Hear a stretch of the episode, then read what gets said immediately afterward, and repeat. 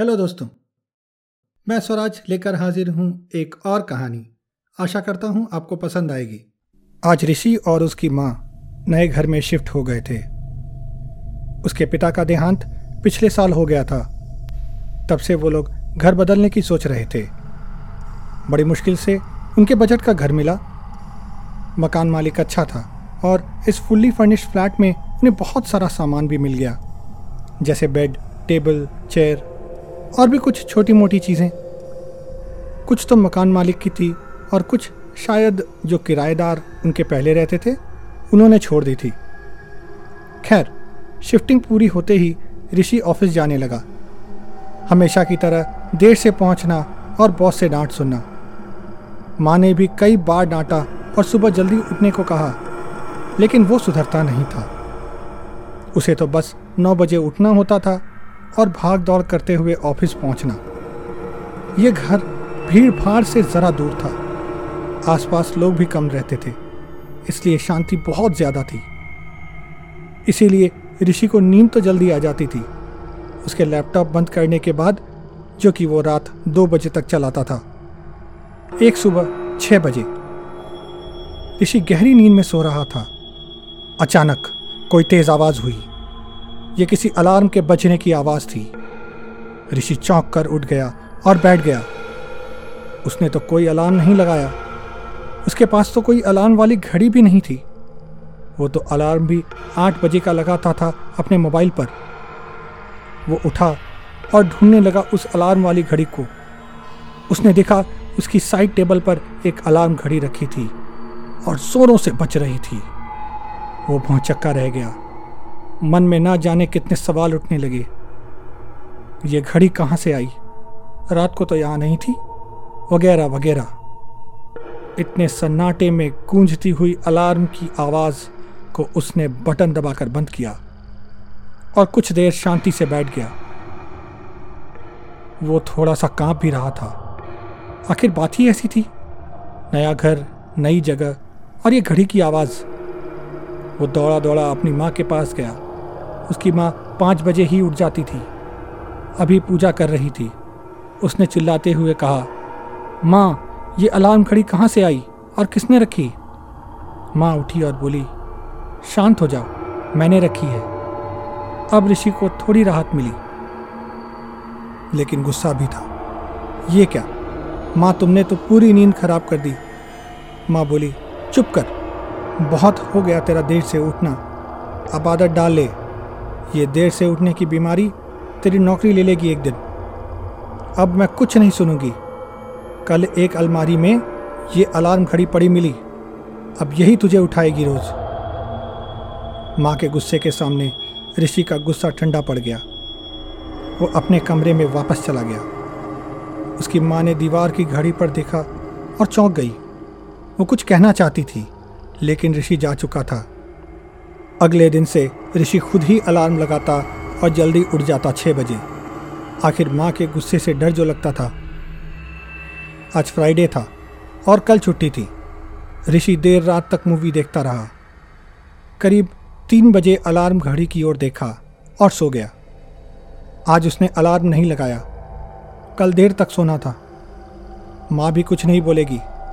वो सो गया, लेकिन उसे नहीं पता था कि क्या होने वाला है। 3 घंटे बाद ही, यानी कि 6 बजे अलार्म बज उठा। वो आज फिर चौंक कर उठ गया। उसे माँ पर बहुत गुस्सा आया। सीधा माँ के पास जा पहुँचा और कहने लगा, ये क्या माँ, ये तो हद ही हो गई। छुट्टी वाले दिन भी, और वो भी आपने 3 बजे के बाद आकर ये अलार्म लगाया।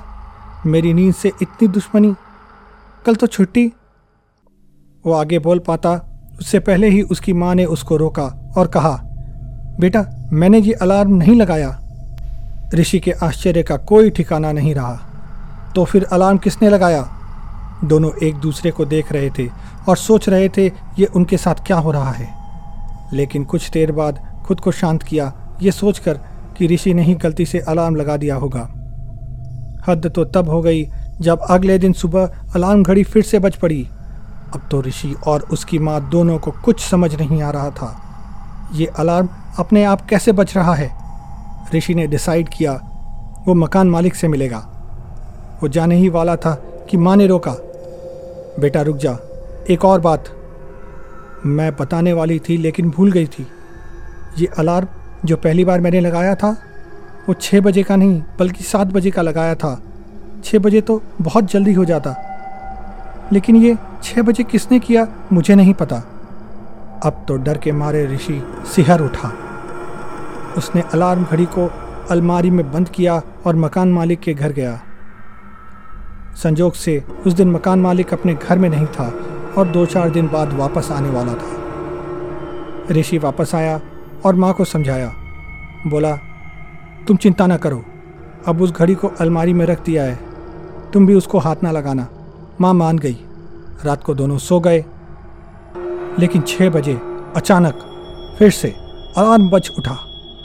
ऋषि उठा तो देखा अलार्म घड़ी उसके पास वाली टेबल पर ही पड़ी थी और ज़ोर ज़ोर से बज रही थी। उसने तुरंत अलार्म को बंद किया और सन्नाटे में खो गया, जैसे समझ ही नहीं पा रहा हो क्या करे। अब वो धीरे धीरे चलता हुआ अपनी माँ के पास गया और सब कुछ बताया। माँ ने आओ देखा न ताओ, घड़ी को उठाया और बैल्कनी से नीचे फेंक दिया। ऋषि ने भी रोका नहीं। शायद अब यही उपाय बचा था। ऋषि उस रात सोया नहीं, 6 बजने का इंतज़ार करने लगा, लेकिन 5 बजे के आसपास उसको नींद आ गई और वही हुआ जिसका डर था, 6 बजे और फिर वो अलार्म घड़ी बज पड़ी। ये भयानक था, बहुत ही भयानक। ऋषि भागा और डर के मारे बाथरूम में छुप गया। कुछ देर बाद हिम्मत करके बाहर आया और अलार्म बंद किया। थोड़ी देर बाद उन लोगों ने मकान मालिक को फ़ोन किया। वो अब वापस आ चुका था। वो उनके घर आया और कुछ सोचता हुआ बैठ गया। खुद से ही बात करने लगा, ये कैसे हो सकता है? ऐसा कभी होता है क्या?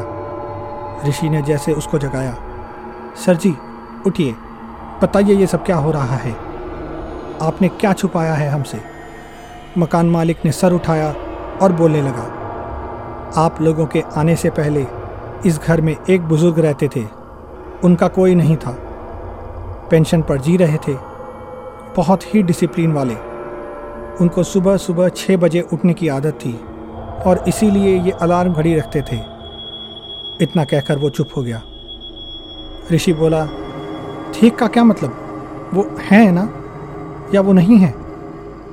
मकान मालिक आगे बोला, 1 महीने पहले एक दिन 6 बजे अलार्म बजता रहा, लेकिन किसी ने बंद नहीं किया। पूरी बिल्डिंग में आवाज़ गूंजती रही। लोगों को शक हुआ तो दरवाज़ा तोड़ा और अंदर आकर देखा तो बुज़ुर्ग मरे पड़े थे।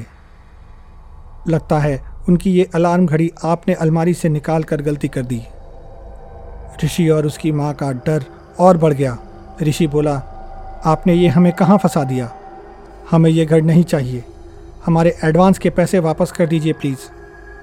मकान मालिक बोला, मुझे माफ़ कर दीजिए, मैंने वो पैसे तो कहीं खर्च कर दिए, लेकिन आप चिंता ना करें, नीचे एक और फ्लैट खाली है, आप वहीं शिफ्ट हो जाइए, मैं आपकी मदद कर दूंगा। ऋषि के पास कोई चारा नहीं था। वो लोग नीचे वाले घर में शिफ्ट हो गए।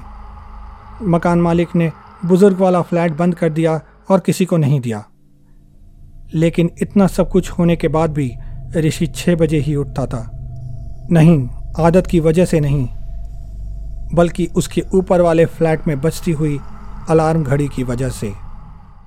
ये थी कहानी आज की। सुनने के लिए धन्यवाद। दोस्तों, आपका जितना प्यार और आशीर्वाद मिल रहा है उसके लिए बहुत बहुत धन्यवाद। आप ऐसे ही अपने कमेंट्स मेरे YouTube, Facebook या Instagram अकाउंट्स पर भेजते रहें। मैं रिप्लाई करके आपसे ज़रूर बात करूँगा। दोस्तों, आप मुझे फॉलो कर सकते हैं। YouTube पर मेरा चैनल है स्वराज शर्मा 1402 और Instagram और Facebook पर मेरी ID है artist.swaraj।